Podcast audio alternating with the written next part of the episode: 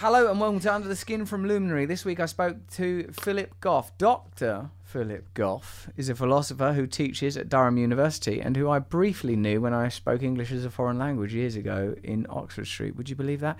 He is author of Consciousness and Fundamental Reality and then another book called And Galileo's Error. Or is that all one book? That's what I'm struggling to understand. I think that's two books. I think he pointed that out on the show. And as usual, Jenny, and yes, Jenny's research, no one else's, has shown huge problems and flaws. Jenny, what do you say? You- You're going to upset Charlie.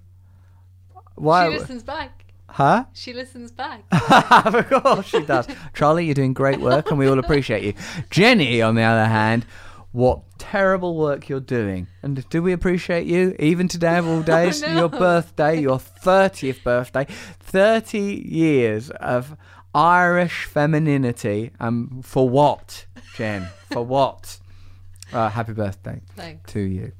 Uh, he has written and appeared in many newspapers, magazines, Guardian, Times, Literary Sup- Supplement, Philosophy Now, and I'm talking to him about panpsychism, the idea that consciousness may be a fundamental, inherent component of reality as opposed to an incidental or occurred component. I don't know. If he explains it in the podcast better. You'll listen to him. So, do you remember when I done a podcast with Eckhart Tolle the other day? Of course you do. Here's some of your comments. Good, wasn't it? Good two hours. Cheyenne White Dove goes, I've been waiting for this moment all my life. But that is true, Cheyenne, of all moments. Santi himself, it's calming just to hear what Eckhart has to say. And what he says is very true. Amazing guest, Russell. I agree with that. Just listening to him, it's like he's broadcasting the thing that he's talking about, sort of peace and bringing you into the present. I tell you this, I love Eckhart Tolle. There. I love him. I've said it. Jessica says, I've been waiting for this for years. The two spiritual leaders, yep, two spiritual leaders. Yes, Jen, don't shake your head. Two, one being Eckhart Tolle. She doesn't literally say this, but what's implied is me, Russell Brand, old Russ from Big Brother's Big Mouth, from Forgetting Sarah Marshall, from other things, Ponderland, going to the Greek, all those things, Despicable Me 2, 1 and 2, is a spiritual leader now, and we're all going to just have to settle down and accept it on our comfy little cushions in our new emergent commune. That's right, because if you subscribe to the mailing list, you might have been one of the hundred people that was on my Zoom call the other day, and I really, really felt as pleased as punch when I was doing it. I really thought, yes, yes, you'll be running an online church soon, my man, and then a real physical church. That's right, Jen. It's a coming. Holidays are coming, holidays are coming, revolution coming, revolution coming. And this panpsychism could be an important piece of the jigsaw. Anyway, let's get back to Jesse Killich's, uh, or Jesse Kitch's letter, electro letter, post. Uh, the two spiritual leaders, again, just to stress, that's me and Eckhart Tolle, who have taught me the most and stirred the most reflection. It's good because he talks about Narcissus, doesn't he? And so stirring a reflection is a, an interesting image to have deployed. And growth within me sitting down together. The fact is, it happened during the current events, oh, the current events, and to be able to hear him speak about them is so next level. Hands going like, yay, like those appreciative palm open hands, then prayer hands. My my as a white person, I've not deliberately changed those prayer hands to white. I'd like them yellow, like you know the sort of emoji yellow. They seem to be white now. Yeah. Maybe I'll change them back to yellow. Why? Because of the Simpsons. Seems too deliberate. yeah, I'd rather be a Simpsons. I'm a Simpsons. Personal promo. This is some promo that. Jen, what are you looking at me like that for? How's your week been, Jen? Great. What'd you do? Edited some videos of you. Good were they? yeah. Don't squint when you say yeah. You moving house? You, yes. Mm. Mm. Gonna get in a relationship? With who? If you're interested, Why did your eyebrows do that? I wonder who it would be. If you're interested in a relationship with Jen, are you looking for a relationship? Not actively. What types of human being do you like? Thin. Thin. It Doesn't matter the gender or sex of the person. No. Doesn't matter. If you're a nice thin person, give Jen Chisel. chiseled. She's miming a chiseled jaw. So, right, if you're listening to this, look down at your jaw. run your hand along it. Is it chiseled? If not, don't bother. But if it is, you might, and you're a single person. Do you want to be with a single person, Jen, or do you not mind being with someone who's in another relationship? Not anymore. Okay, so if you're, if no one else will be hurt by it, and you've got a nice chiseled jaw, you, what's your, what are you on Insta, Jen? Go, Jenny May Finn. Jenny May Finn. No. So there you oh, go. Jen, you can edit it yourself. You can take that out, you can leave it in. The fact is, you've got the ultimate power in this Because situation. you want the credit. Even if I seem like a powerful patriarch in this situation, being dominant towards a female, a strong female in the workplace on her 30th birthday, the reality is, is if this is left in, Jenny left it in. She had that I editorial cut power. that bit out though. Yeah, cut that bit out. That would... Oh, now the mind games begin. It's your online Stalinist domain. Uh, yeah, subscribe to my YouTube channel to get some videos if you want, and follow me on all of those various, you know, social media sites if you want. The real thing you want to do is sign up to the mailing list because I do these online shows now. Call it an online church where you can uh, like sort of there's basically a Zoom meeting and like it's me talking, but I'll answer your questions. You'll have real direct, uh, you know, and also I, I respond to those emails. I can't promise that I'll respond to them all, but I do promise you that I'll read every single last one of them guys. Hello at uh, help at russellbrand.com, is it that we send it to? Is it not hello? It's one of those. You can work it out. Look at my website. All right, then. Well, let's get on with Philip Goff and understand the true nature of panpsychism once and for all. It's getting on my nerves that I've not understood it already. Trying to achieve equality with the annihilation of category is not a successful route. Yes, that's that, that's exactly right. We're in this era where it turns out we were never the boss. doesn't look like an ideology. What's beneath the surface of people we admire, of the ideas that define our time, the history we are told? And welcome to Russell Brand. Under the Skin. Philip, thank you for coming on Under the Skin to talk to us about panpsychism, the nature of consciousness. You've written extensively on this subject. Uh, I've already mentioned your book, Consciousness and Fundamental Reality and Galileo's Error. And I'm very grateful that you've come on to explain to us these deep mysteries. Thank you very much. No, it's great to be here. It's what I like talking about, sitting talking about consciousness. My favorite thing to do. It's one of mine as well, as a matter of fact. You, you're, um, you're, you teach at Durham University. Yeah, just been here a couple of years now. Taught, taught at a lot of different places since I finished my PhD, but I think I'm settled here and now, Durham. Going to put down some roots, and yeah, it's a good place to be. Can you explain to us basically what you what is generally meant by panpsychism and what and if you if uh, your theories are an evolution or amendment of that commonly understood definition?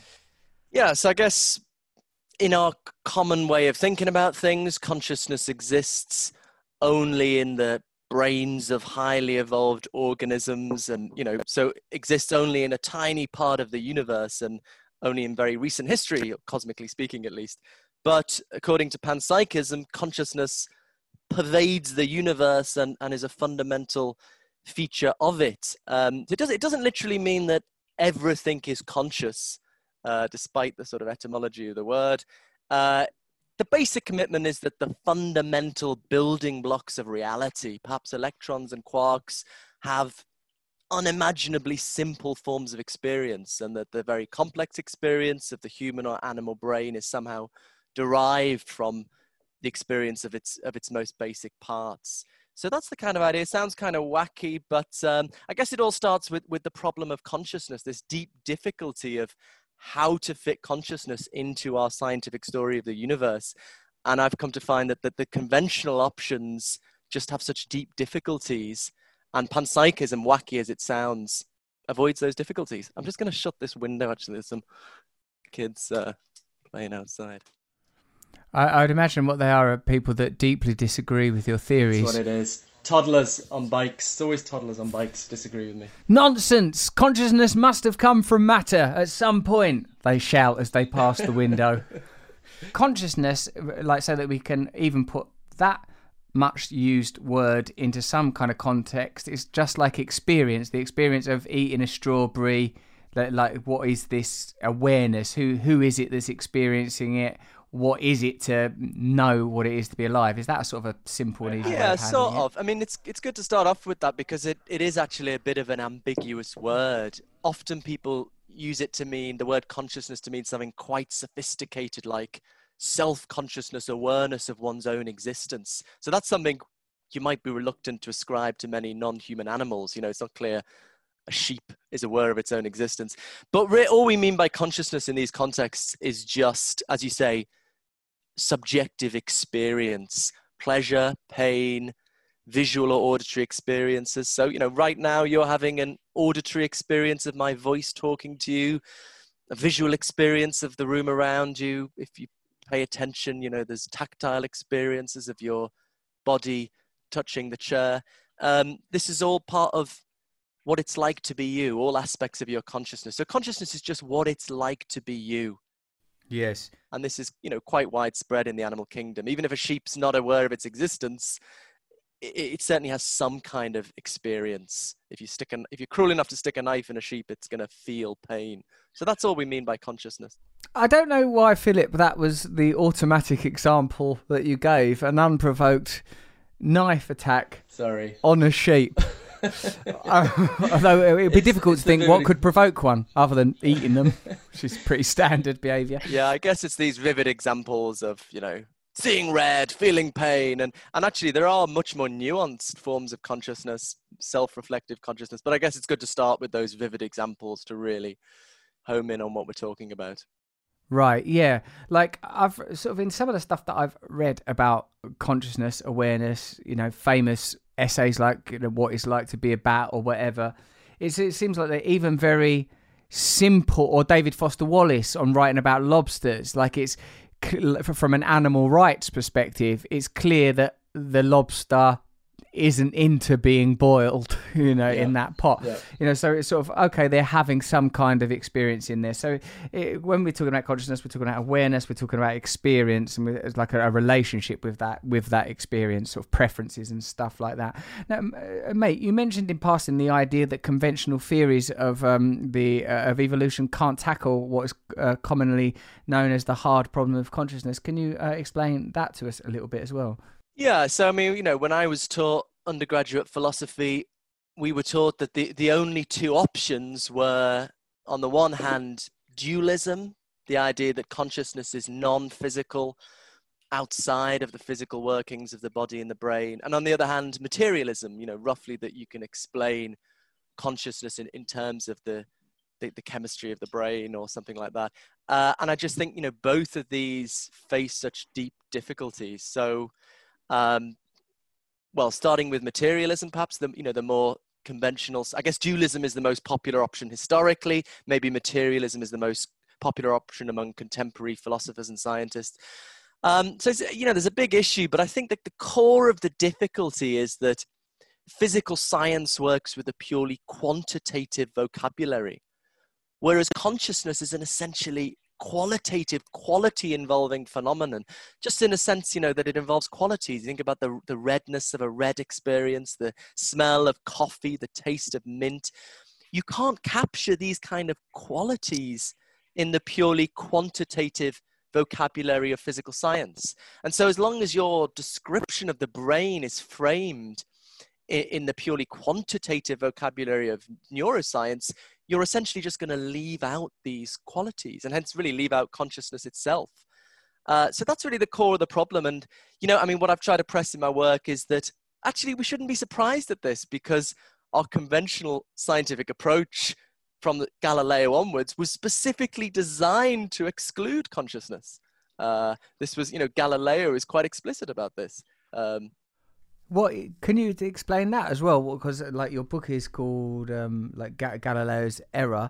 Um, what, what what do you mean that it was Yeah. that scientific thinking is specifically designed to exclude consciousness? yeah, so do you want the long version or the short version? We can handle the long version. We can have the long version.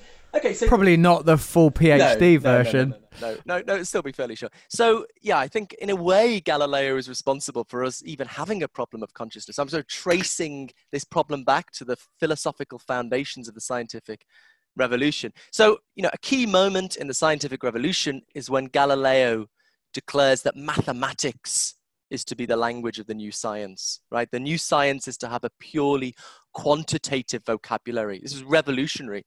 This much discussed moment. What is less discussed is the philosophical work Galileo had to do to get to this position. And that's because before Galileo, people thought, following Aristotle, people thought the world was filled with qualities, right? So there are colors on the surfaces of objects, smells floating through the air, uh, tastes actually inside food. And, you know, Galileo was worried about this because he thought, well, you can't capture these kind of qualities in the purely quantitative vocabulary of mathematics. You can't capture in an equation the, the redness of red or the spiciness of paprika. So he got round this by proposing a radically new philosophical theory of reality. So we think of him as a great experimental scientist, which he was, but he was also a great philosopher. So he proposed this new theory. And according to this new theory, the qualities are not really out there in the physical world, they're in the consciousness of the observer. So if you've got someone looking at a tomato, the redness isn't really out there on the surface of the tomato, it's in the consciousness of the person observing the tomato. Or if you're eating paprika the spiciness isn't really in the inside the paprika. It's in the consciousness of the person eating it. Or the classic philosophical example if you've got a tree crashing down in a forest there's no one there to hear it no observer no consciousness no sound so galileo strips the physical world of its qualities and after he's done that all that remains are the purely quantitative features of matter size shape location motion things you can capture in mathematical geometry. So in Galileo's worldview, there's this radical division in nature. It's a radical sort of dualism between two domains. The quantitative domain of science, the physical world with its mathematical properties, and the qualitative domain of consciousness, consciousness with its colors and sounds and smells and tastes. So this is the start of mathematical physics, which has gone incredibly well what we've forgotten, I think we're so blown away by how well it's gone, we've forgotten that it was never intended as a complete account of reality. The whole project was premised on putting consciousness outside of the domain of science. So, just to finish off very briefly, so why is this so important? Because so it's generally accepted now, it wasn't always, generally accepted there is this big scientific problem of consciousness. But one very common reaction is to say, oh, come on, we just need to, you know, do a bit more neuroscience, a bit more cognitive science, we'll crack it. And I think people think this is because they look at the great success of physical science and explaining more and more of our universe, and they think this gives us confidence that it's one day going to explain consciousness. But I think that's rooted in a misunderstanding of the history of science.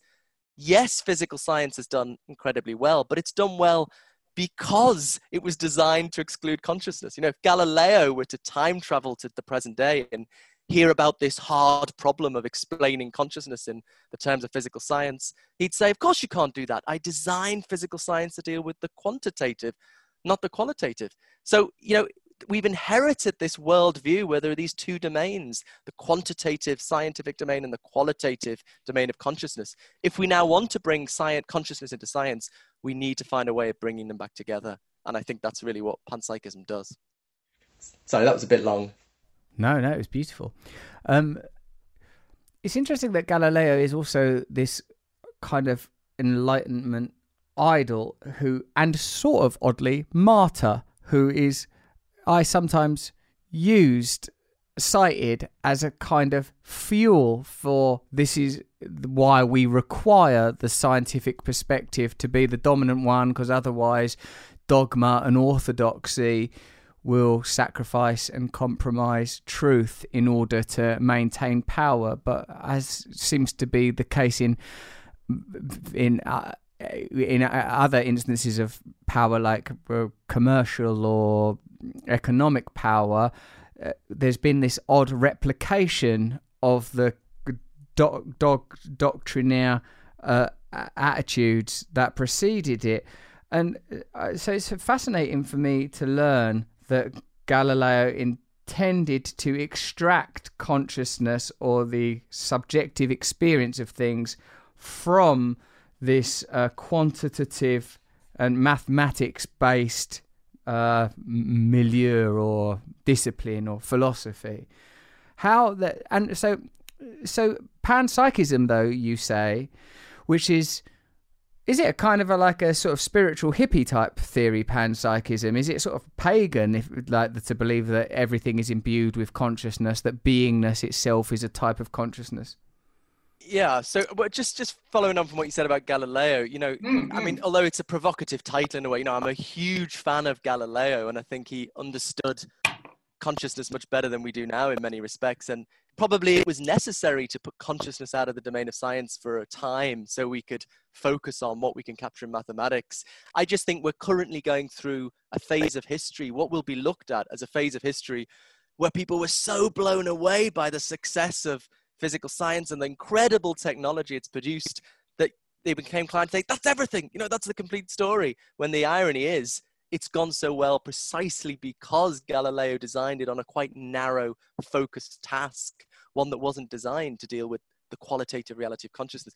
Um, is that something in your book, your Galileo book, that you actually isolate and say, look, here he is saying that. Absolutely. Here he is saying, we'll put aside. Really? It's ex- really explicit. He- he's very explicit. So he he says things like, you know, he criticizes people for trying to get to the essential nature of things, and this will come in with when we talk about panpsychism. He says, look, you can't deal with you can't do that deal with that with mathematics and observation. You know, it's basically saying let's just focus on what we can deal with. And Galileo, he didn't so he didn't quite talk believe in the soul in the kind of sense of something completely separate from the body like Rene Descartes believed in. He believed there was a kind of incorporeal animation of the body. So it wasn't matter as studied by physical science. And it's there that colors and sounds and smells appear in the incorporeal animation of the body. And that was just separate from physical science. So yeah, so I think in, in many ways we you know we've forgotten that there there is a philosophy behind our scientific approach. You know, so broadly speaking, there's the, you know there's two two approaches to consciousness. One is to say just carry on with our standard scientific approach and we'll crack it. Another approach is to say, no, it's so magical and mysterious. We'll, you know, we'll never crack it. I, you know, my approach is a sort of middle way. I think we can have confidence that we'll have a science, scientific a science of consciousness, but we need to rethink what science is because our conventional scientific approach was not designed to deal with consciousness. In fact, it was explicitly designed to exclude it. Yeah. It seems to me that as we have progressed along this pathway, experiencing along the way much much success in the areas you have outlined technology, medicine, or manner of evident material advance. It has been accompanied by a kind of banalization of the human experience, a uh, enhancement of the significance of the role of the individual, the philosophical and kind of emotional significance of material rather than it, just its pragmatic value that like i.e materialism as a philosophy as opposed to materialism as just the study of material and the acceptance of material.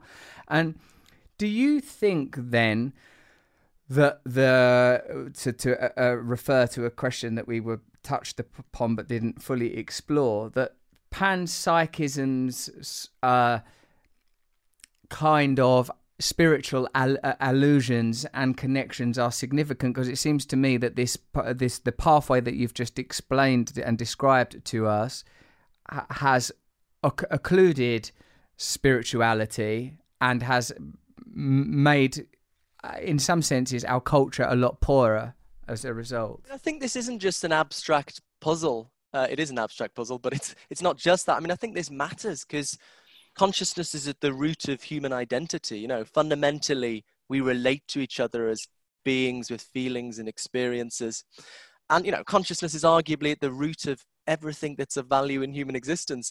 And yet, I believe our, our official scientific worldview does not have a place for consciousness, and I think this can lead to a profound sense of alienation. You know, I think we we know we have feelings and experiences, and yet our official world scientific worldview tells us there's just kind of electrochemical signaling going on in our heads. And I think many people sort of feel intuitively that's not the same thing. And I think there's philosophical support for that viewpoint. So I think you know this is part of you know what Max Weber, 19th century sociologist, called the you know the disenchantment of nature. This this sense that we don't fit into the universe.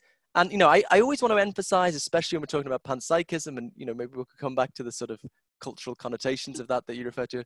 You know, we shouldn't when we're doing science or philosophy, we should be fundamentally thinking about not what view we'd like to be true, but what view is most likely to be true. I think there's a really powerful case for panpsychism as the best account of how consciousness fits into our scientific story. But I also think it offers a picture of the universe that's maybe slightly more consonant with our sort of mental and spiritual well-being perhaps can lead to a better relationship with the environment. And you know it's it's a view in which we're conscious creatures in a conscious universe. We sort of fit in a little bit more. Uh, so that's not a reason to think it's true but it's you know it's an it's an implication worth exploring. Although sometimes I feel like the the very fact that an ideology might be utilitarian is in itself a, a kind is a good argument. This I, so panpsychism is the argument that the the phenomena of consciousness is inherent and fundamental to the universe. It's not evolved from matter. It's there as just a constant like and you said at sort of at the sort of at the more woo woo end it's like everything's conscious from the pebble in your hand to the feather on the breeze type stuff like maybe the lyrics of a song from Pocahontas. Nice. and then at uh, thanks. And at the at the other end it's simply saying consciousness is not a result of uh, evolving biology but was ever present. And in fact you're sort of saying perhaps essential. Yeah so i mean in terms of evolution, what for according to Pan, for what what evolution by natural selection did is take incredibly simple forms of experience and mold them into more, over millions of years, you know, more complicated forms of experience. So, you know, we're not saying an electron sort of is sitting there feeling existential angst. You know, we're saying it's got an almost unimaginably simple form of experience. And over millions of years of natural selection, you get more complicated forms of experience. So, you know, pretty soon after Darwin, actually, there were panpsychists like William James seeing how well this fitted with an evolutionary account. So, you know, I guess if you're a if you're not a panpsychist, you've got to think, you know, some point on the story of matter getting more complicated in evolution, you know, consciousness appears, some miracle happens. Whereas for the panpsychist, you know, it's always there. It's just molded into more complicated forms. But I mean, so, I mean, the starting point is I mean, I think so. If I could just give you a bit of background, I mean, the, the reason there's been a rediscovery of interest in this is really a rediscovery of really important work from the 1920s by the philosopher Bertrand Russell and the scientist Arthur Eddington, who was incidentally the first scientist to confirm Einstein's theory of general relativity after the First World War. And uh, so I'm inclined to think these guys did in the in, in the 1920s for the science of consciousness what Darwin did in the 19th century for the science of life. And it's like a tragedy of history that it was forgotten about for so long. But it's recently been rediscovered in academic philosophy, is causing a lot of interest, a lot of publications. And, you know, part of the reason I wrote this, this book, Galileo's Error, my other book is, an, you mentioned, is an academic book. This is a book aimed at a general audience to try and get these ideas out to a general audience because, you know, everything's so specialized these days. You know, you, you, you know, an idea can be causing interest in a certain area of philosophy, but no one else knows about it. So it's it's this form of panpsychism that I could perhaps tell you about that from Russell and Eddington in the 1920s that really is is distinct from older forms of panpsychism and is, it really offers us a really exciting way forward on consciousness. Yes, please tell us. Uh, yeah, so the, the starting point of Russell and Eddington is that physical science doesn't really tell us what matter is right? And that seems like a kind of bizarre claim at first. You know, you read a physics textbook, you seem to learn all these incredible things about the nature of space and time and matter. But what Russell and Eddington realized is that for all its richness, physics is confined to telling us about the relationships between particles and fields, how they interact. Um, you know, physics is basically a mathematical tool to allow us to predict how, you know, say electrons and quarks are going to interact.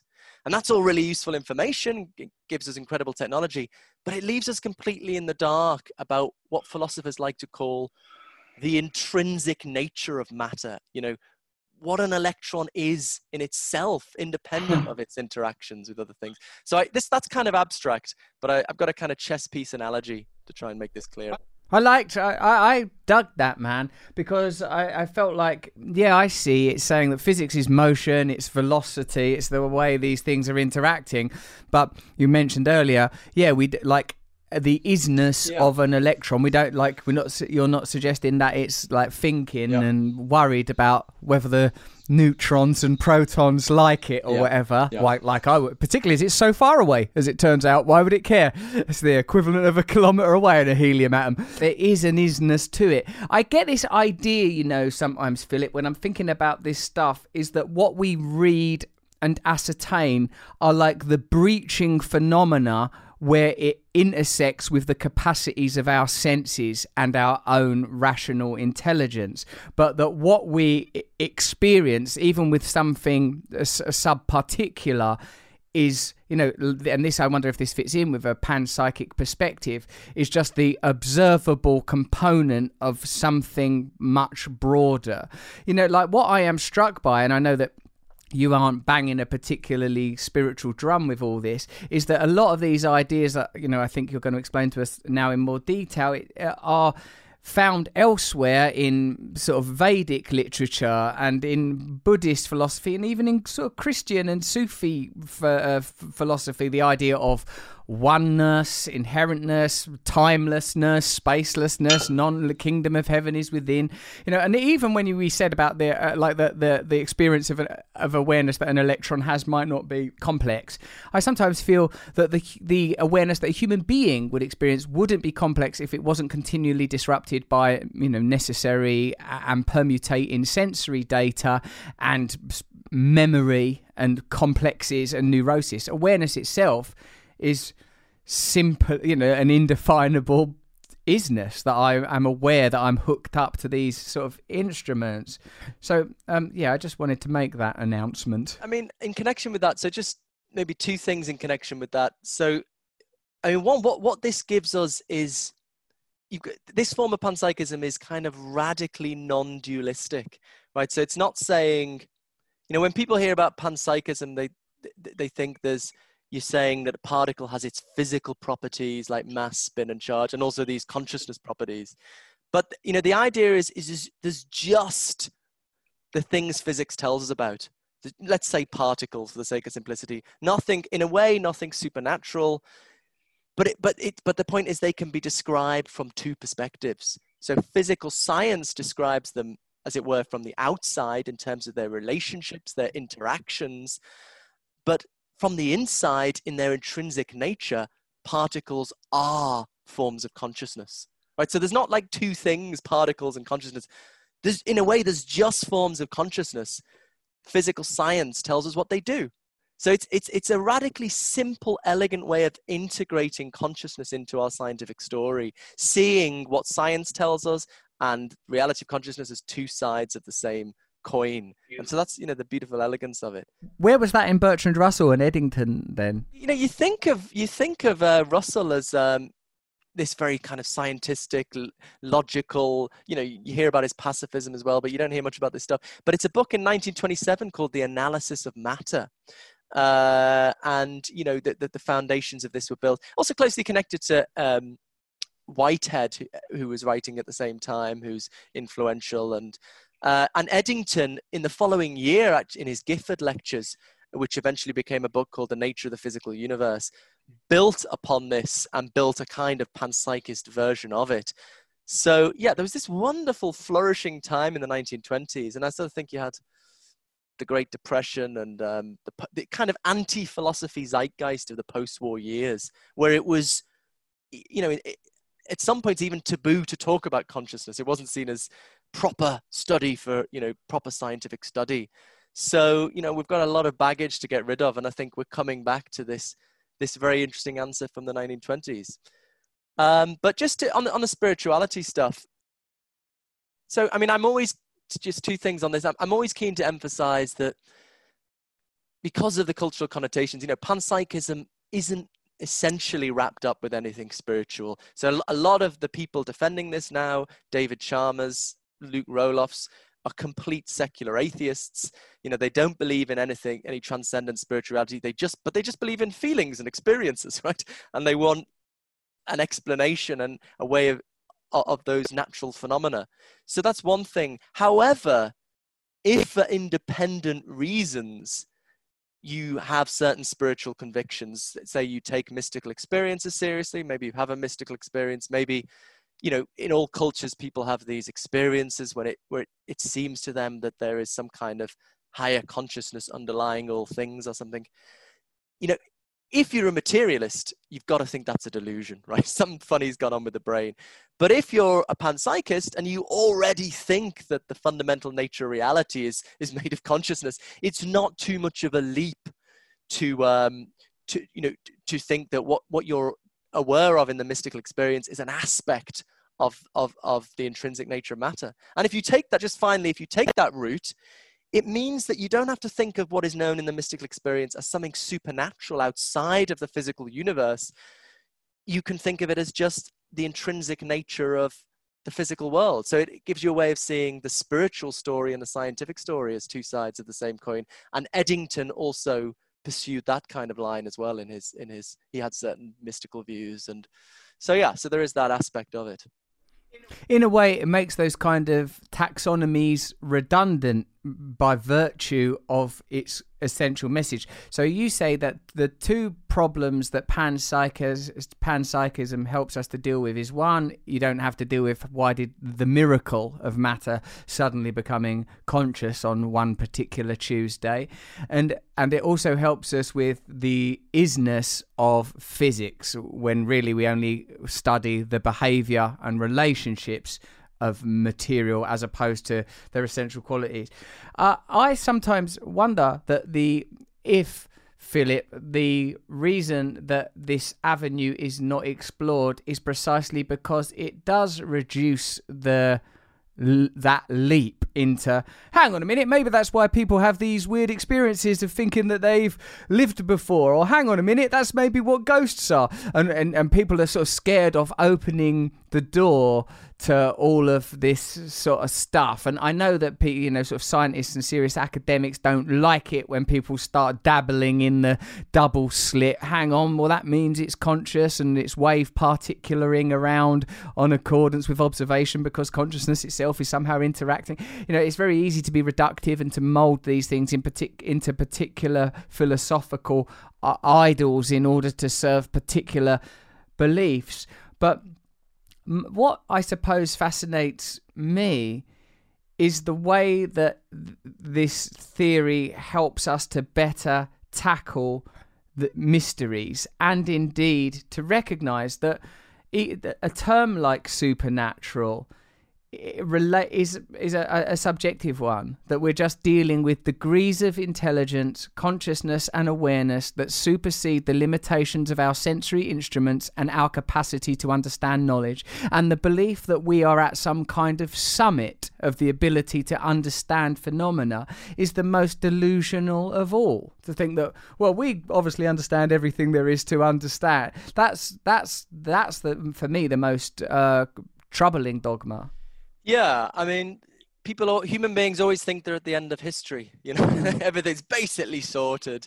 And I mean, going back to Galileo, people thought that with Aristotle that they were at the end of history, and then you know Galileo came along and changed it. So, but you know, people are naturally conservative and resistant to new ways of thinking about stuff. It's incredible. I mean, how much has changed with panpsychism? It's gone from being something that's laughed at insofar as it was thought about at all, to something that's taken as a very serious, maybe still a minority viewpoint, but you know, taken very seriously in academic philosophy.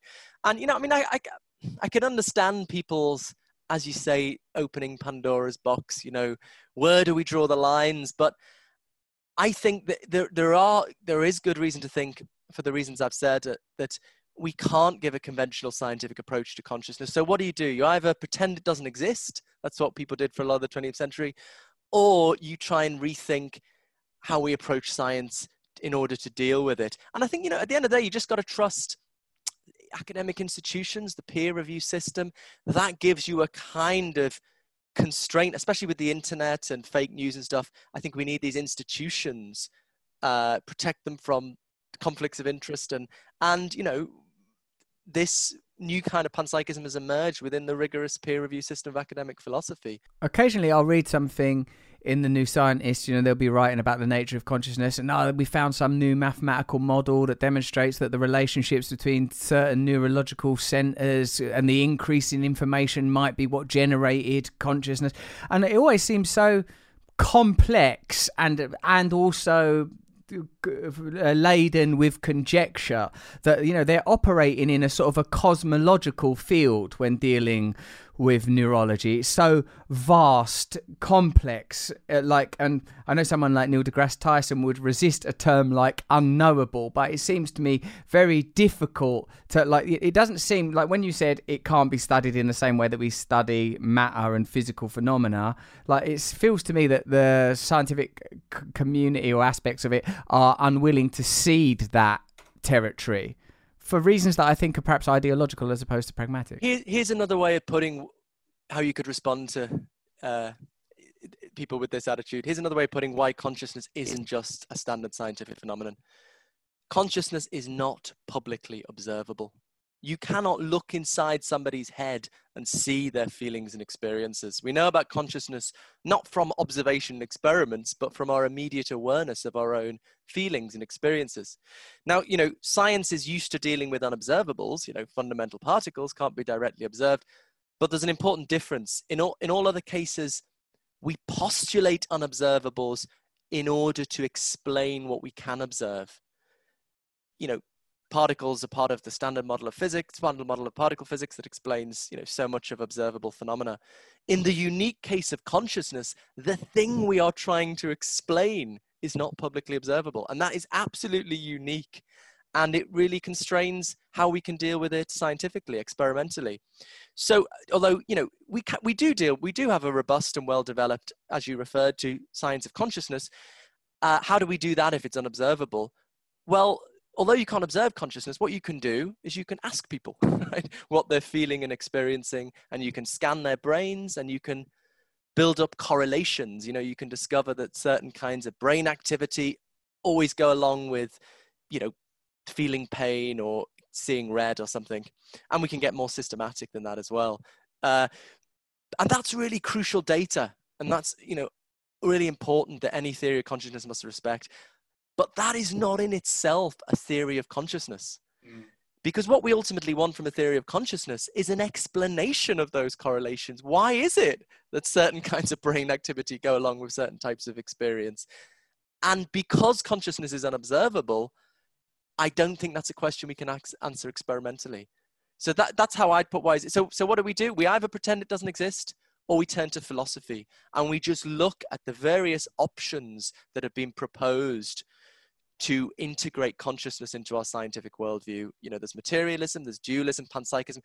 Those theories are all consistent with the data of neuroscience. Some people think, you know, have this idea that neuroscience supports materialism. That's nonsense. You know, neuroscience just gives us correlations, and the, all of these theories have an account of that.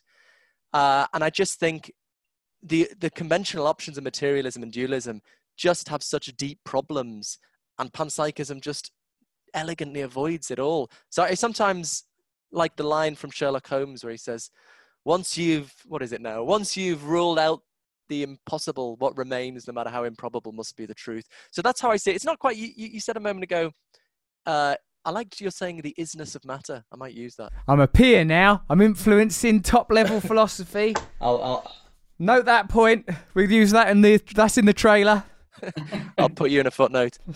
Swear I belong. It's not just saying, you know, oh, there's a mystery here, you know, we'll never do it. It's saying, look, I, you know, I think the materialist approach to consciousness, because of this qualitative, quantitative stuff, is just incoherent.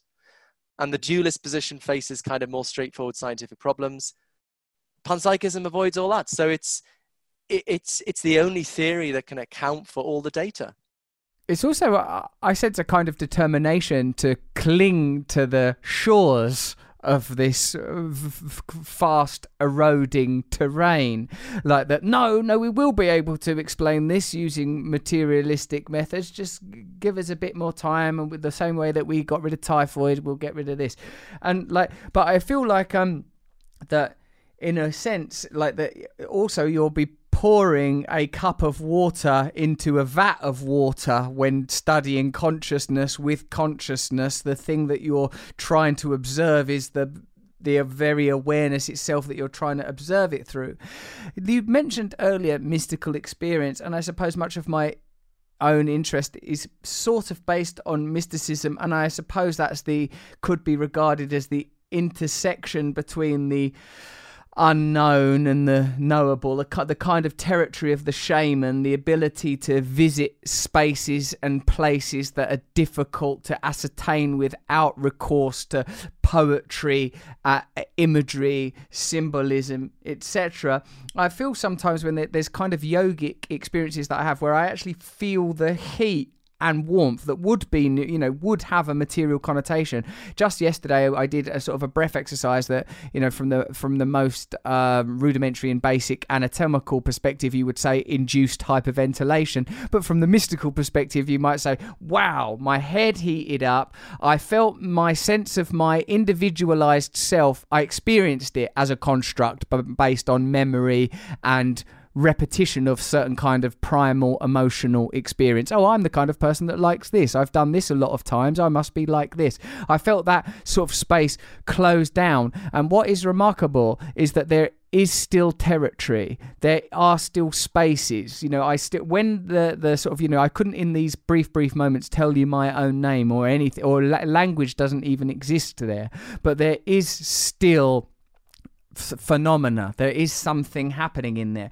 And this is obviously a lot more pronounced when people are, are using psychedelics. They're gaining access to I- I- internal experience that I, I, feel like is latent, present, universal, and uh, uh, uh, waiting to be a- accessed. I think, too, that much of comparative mythology is sort of hung upon the thread that this panpsychic theory presents us with the idea that there are psychological motifs and mythic motifs that continue that are continually presented because they are an expression of a common you know collective consciousness or collective unconsciousness. Because if there if consciousness is a fundamental component of our reality as opposed to an evolved one a, a particular a very particular type of consciousness human consciousness is likely somewhat, you know, like a topical, localized field that would have the same phenomena and have the same traits, characteristics.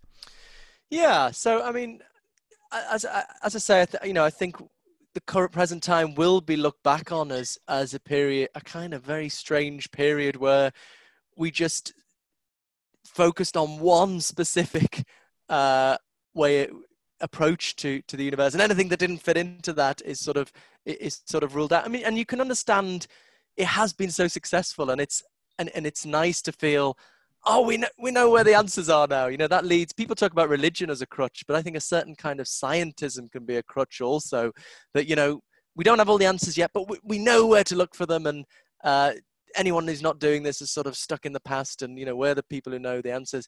But you know I, I just think there's a different way of looking at the success of physical science that it's it's gone so well because it was focused on on a quite narrow specific task and there's lots of things that don't fit don't fit into that i mean consciousness is the obvious one but also you know facts about value facts about right and wrong facts about i mean mathematical facts facts about numbers the kind of timeless objects studied by mathematics have no, no place in in the spatio-temporal physical universe and they're known about through mathematical intuition rather than mm. um, our, our five senses, five plus senses. But, and you know, we've developed a sense where we think that's kind of weird and intangible and spooky. But I think that's because, you know, we're just focusing on the deliverances of physical science uh, as the complete story of the universe. So, look, I mean, if you, so I guess we now think, you know, the job of science is to account for the data of public observation experiment, right? And you should only believe in things if they can be demonstrated on that basis. If you religiously follow that, you wouldn't believe in consciousness because consciousness is not known about in that way. It's known about through our immediate awareness of our feelings. So the philosopher Daniel Dennett, who's a a good friend of mine, very polar opposite part of the debate. But you know what I admire about him, he's wonderfully consistent about this. He, th- he said, you know, you can't observe consciousness in the third person way, so it doesn't exist. Uh, I got an, a good friend Keith Frankish who, t- who takes a similar approach, and um, you know so so i think but so that's a that's a quite radical approach but i think a more commonplace approach is a little bit confused people think uh, yeah we don't want to deny the reality of consciousness but we can just fit it into the standard scientific story but i think there's something wrong there because this is this is something we know about in a quite different way from other scientific phenomena so i think we really need to as i say rethink what science is uh, i think you know we've come through a phase of history consciousness used to be taboo and now, since the since the kind of 90s, it, it's taken seriously as a scientific problem. But still, I think people just think, oh, just do more neuroscience and it'll be sorted. I think what we need now to, and more people are coming to, is a grip on the philosophical underpinnings of the problem. And what we need to do is see consciousness as a datum in its own right, over and above the data of observation experiment. And that the task of science is to account both for the data of observation experiment, but also for the reality of consciousness, because that's something we know is real. So it, it, we have to fit it into our theory of reality. And if your theory of reality can't account for that, then it, it can't be true, or at least it can't be complete. So yeah, so it's a revolution in how we think about science, I think. And if it's if it's going to be inhibited or inhibitive to explore it, as you say, through existing scientific disciplines such as neurology, what then, Philip, does that suggest? What new strata and fields are we to explore it through? You've alluded to, and, and you are a philosopher, so presumably philosophy. And also, I wonder, where do you feel like the rubber meets the road when it comes to an idea such as this and the way that we organize, distribute, and challenge power? Very interesting. Um, yeah, so just to emphasize, I, am not saying that we can't approach consciousness through neuroscience and or that we need to do that any differently. I'm not here to tell neuroscientists how to do their job. I'm not a neuroscientist, but I collaborate with neuroscientists, try to stay as up to date as possible. And but as I say, it my point is it's not the full story because it just gives us correlations and what we need is explanation. So yes, we need to think of both. I think we need to think of the science, the science of consciousness as having an experimental aspect and a theoretical aspect. At the moment, that theoretical aspect is philosophy because you have philosophy when you we're not sure what the rules of the game are. But you know, I hope at some point it will be so solidified that it will be an, a new science, and it you know then won't be philosophy. Um, but so I mean, we, we're already kind of used to this in physics to an extent. You know, you have your experimental physicist, your uh, theoretical physicists. But for some reason, with consciousness, a lot of people think it's just the experimental stuff. So I think we need to, you know, we need to take the data of neuroscience, but that just leaves all the options open, really. You know, the data of neuroscience is compatible with physicalism, dualism, panpsychism, whatever. But you then need a, a theoretical consciousness scientist or philosopher to try and work out a theory that explains those correlations in the simplest way possible. So I think there's a couple of constraints guiding this. Uh, one, I think we need to minim- we need to fit the, we need to fit the data of neuroscience. That's one constraint, and that's what we haven't talked about this, but that's where I think dualism gets into trouble. Many ways of running dualism look inconsistent with the with the data of neuroscience. So that's the problem with dualism. Um, but we also need another constraint. I think is we need to avoid explanatory gaps that's parts in a theory where we go from here to here without any intelligible explanation of how that happens. We have a little miracle.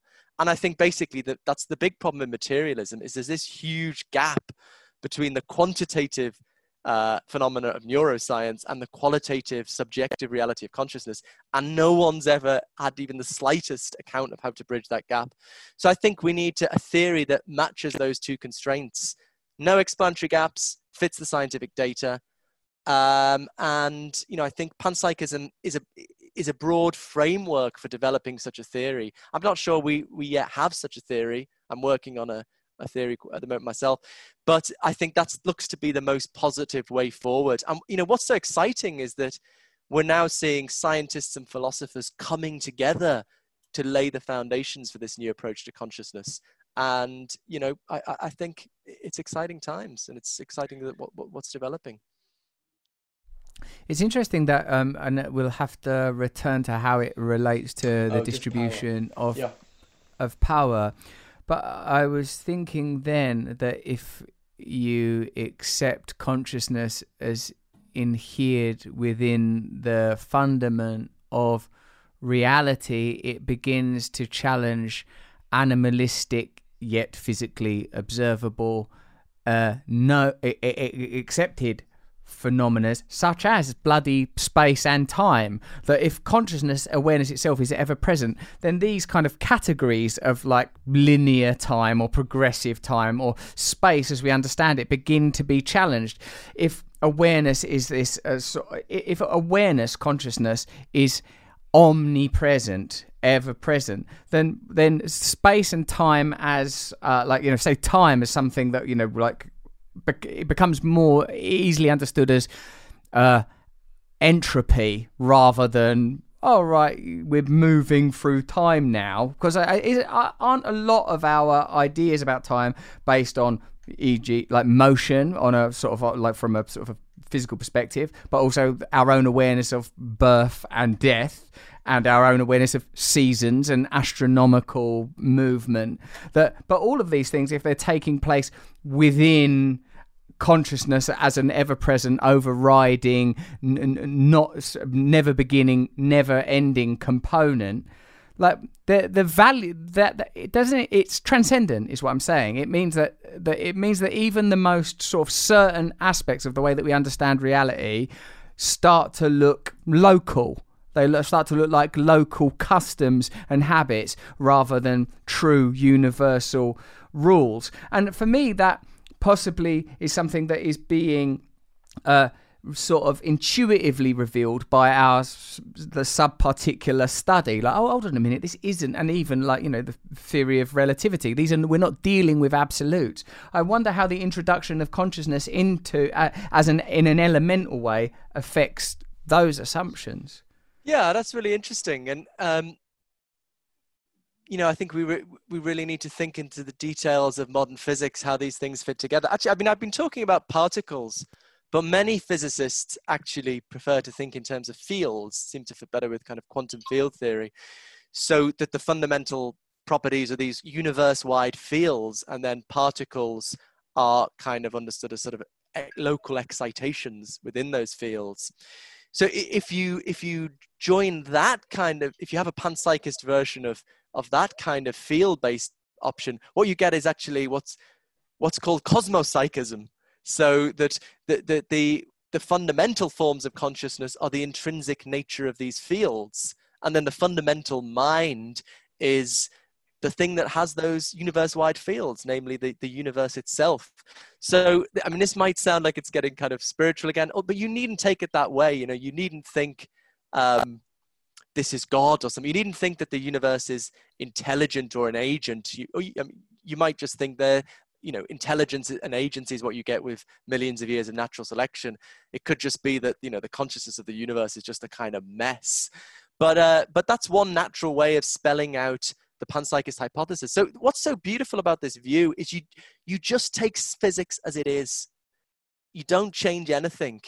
And but physics just gives us this structure, this kind of abstract causal structure, and doesn't really tell us what's underlying that structure. And what the panpsychist says is what fills out and underlies and realizes that structure is consciousness. Um, and so, I mean, so you asked about the relationship to time. It's an interesting critique of panpsychism in Scientific American by the uh, philosopher Susan Schneider, who was saying, exploring these theories in physics actually where space and time are not fundamental, uh, that they sort of emerge at a higher level. And she was saying, well, this is difficult for the panpsychist because consciousness is always in time, it always takes place over time.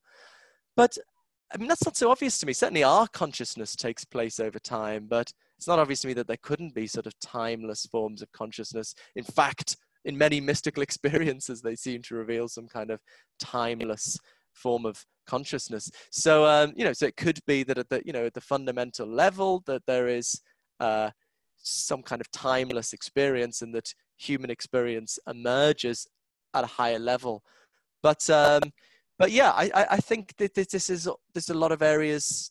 This is really an interdisciplinary labor. If you think about Darwin's theory of evolution by natural selection. That's not a complete. That wasn't a complete theory. It was a framework, and it took a century to get to DNA. So what panpsychism offers us is a, a framework, and it will take decades or centuries of interdisciplinary labor to sort of fill in those details. Um, but you know, so that's what I want to. You know, we need to we need to get going. We've got till Wednesday.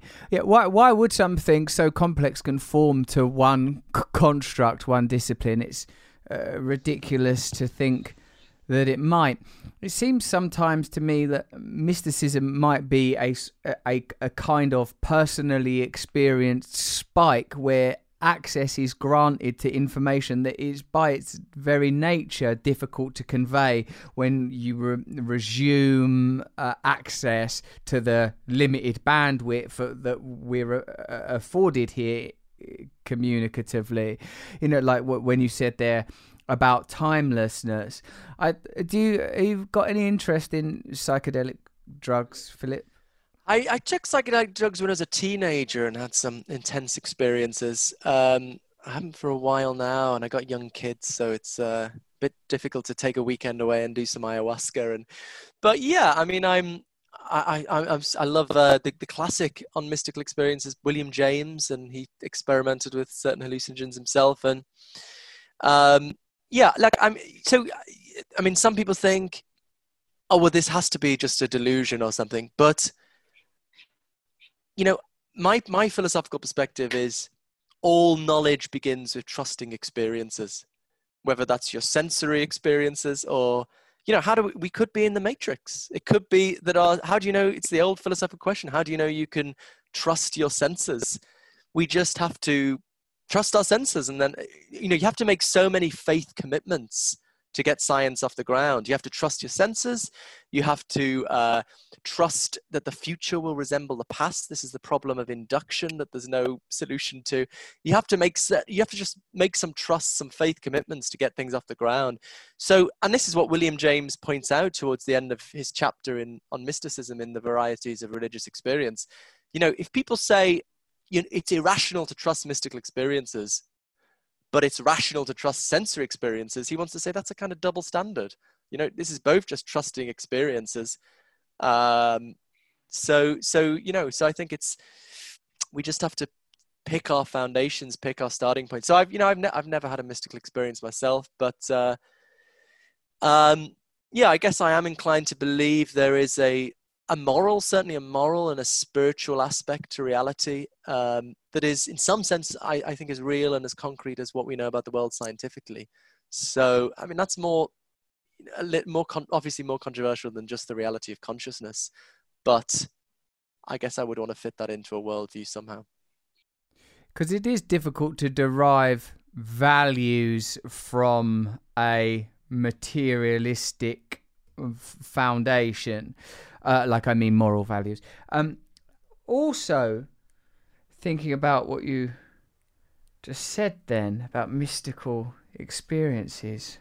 What was that? I sort of fell into a. I sometimes literally fall into a tunnel inside my own mind, Philip, and it's it's so lovely here. It must be so very. Fa- it must be fascinating for you to, to be a person that studies consciousness and you are a conscious person. So it's yeah. very interesting. It must be a you must be continually up against uh, your you, you you are your own experience of you. I was thinking when you said that thing about mystical experiences that there, in a sense, there is nothing but mystical experiences on the basis of, like we've said, the inability to to ever truly breach subjectivity and the, the, the sort of the privacy of that. And also returning to this idea of power, I sometimes think it's not a coincidence that, or, or, or random or arbitrary that these parameters are appearing uh, uh, as to what areas can be explored. I.e., to your point about William James, oh, it's okay to trust sensory experience, but it's not okay to trust mystical experience. We it, and and a kind of a determination to keep consciousness in the field, say, of neurology. I think that there, I suspect and sense and feel that the reason for that is that if we maintain materialism, if we believe only in empiricism, I suppose belief in empiricism is somewhat a contradictory idea, but like if that is that how we formulate our values, then I, I feel that we see how, where that leads us. It leads us to individualism. It leads us to capitalism. It, it leads us to, you know, quite literally to materialism. And yet, on closer examination, we recognise that faith is a component. That there are uh, unaddressed assumptions, and that to reform our society, to reimagine our society, uh, for me, if a component of that is the idea that consciousness is an ever-present and abiding phenomena. I look, you know, I don't want to go into Dreamcatcher and Crystal Land. It's but but I do feel that it's a sort of a very unifying idea. There's something sort of rather beautiful and unifying and a way of explaining the mystery. And for me, all the mystery is and all that mysticism is, is we are briefly interfacing information which we can't yet explain. Like again, um, I did you see that um Neil deGrasse Tyson on like the Cosmos? I I I like Neil deGrasse Tyson a lot and I respect him a great deal.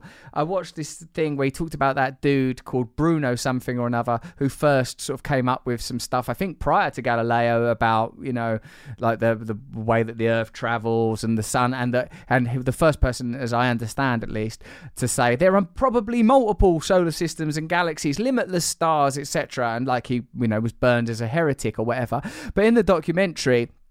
Neil deGrasse Tyson explains, like, oh, and he just, you know, he didn't have any scientific evidence. He didn't observe this. In fact, the telescope weren't invented for a few more years yet. He just guessed it or he just dreamed it or made it up. And I was like, hold on a second. This man accessed this realm of cosmic truth and that we've dismissed the idea that that, that there are other mean who are these rishis these sufis these mystics and saints that seem to be able to access data and information that chimes with emerging theories on the nature of reality. I'm not saying it's right to institutionalize them or to start assuming that these, this group of people are better than this group of people and that particular version of truth is better, but it does at least seem to suggest that there are ways of acquiring data that are not via the senses and enhanced sensory instruments.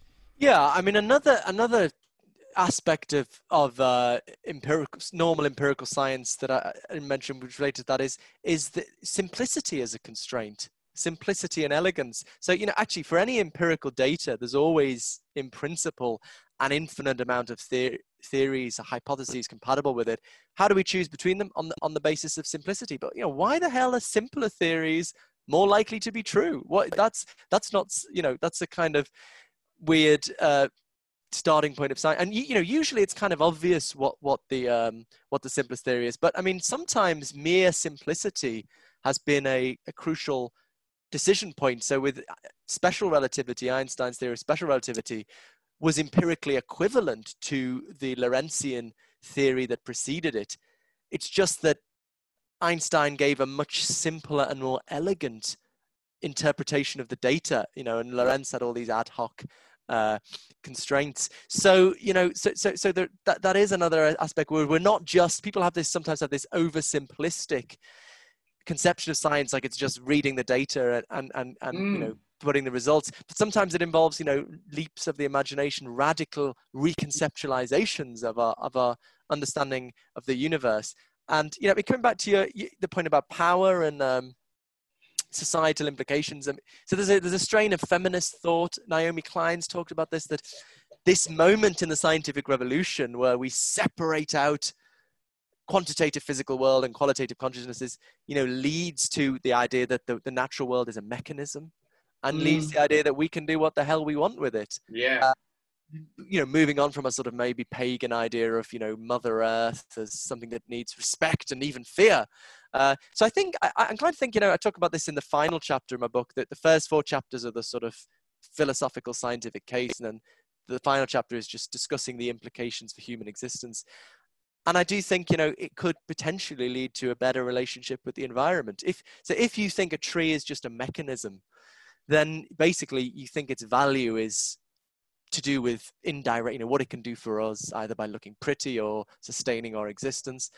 But if you think a tree is a conscious organism, albeit of a of a very alien kind, then it you know it's a it's a locus of moral value in its own right. Chopping down a tree is an act of you know moral significance. So you know these terrible forest fires we've seen in brazil you know we're all horrified by them. But if, if you see that as the burning of conscious organisms it adds a whole moral dimension. So i kind of speculate about a child raised in a panpsychist worldview seeing a forest as you know a buzzing blooming community i think can give you a very different connection to nature. Although i've been trying to persuade my three year old saying do you think trees have feelings?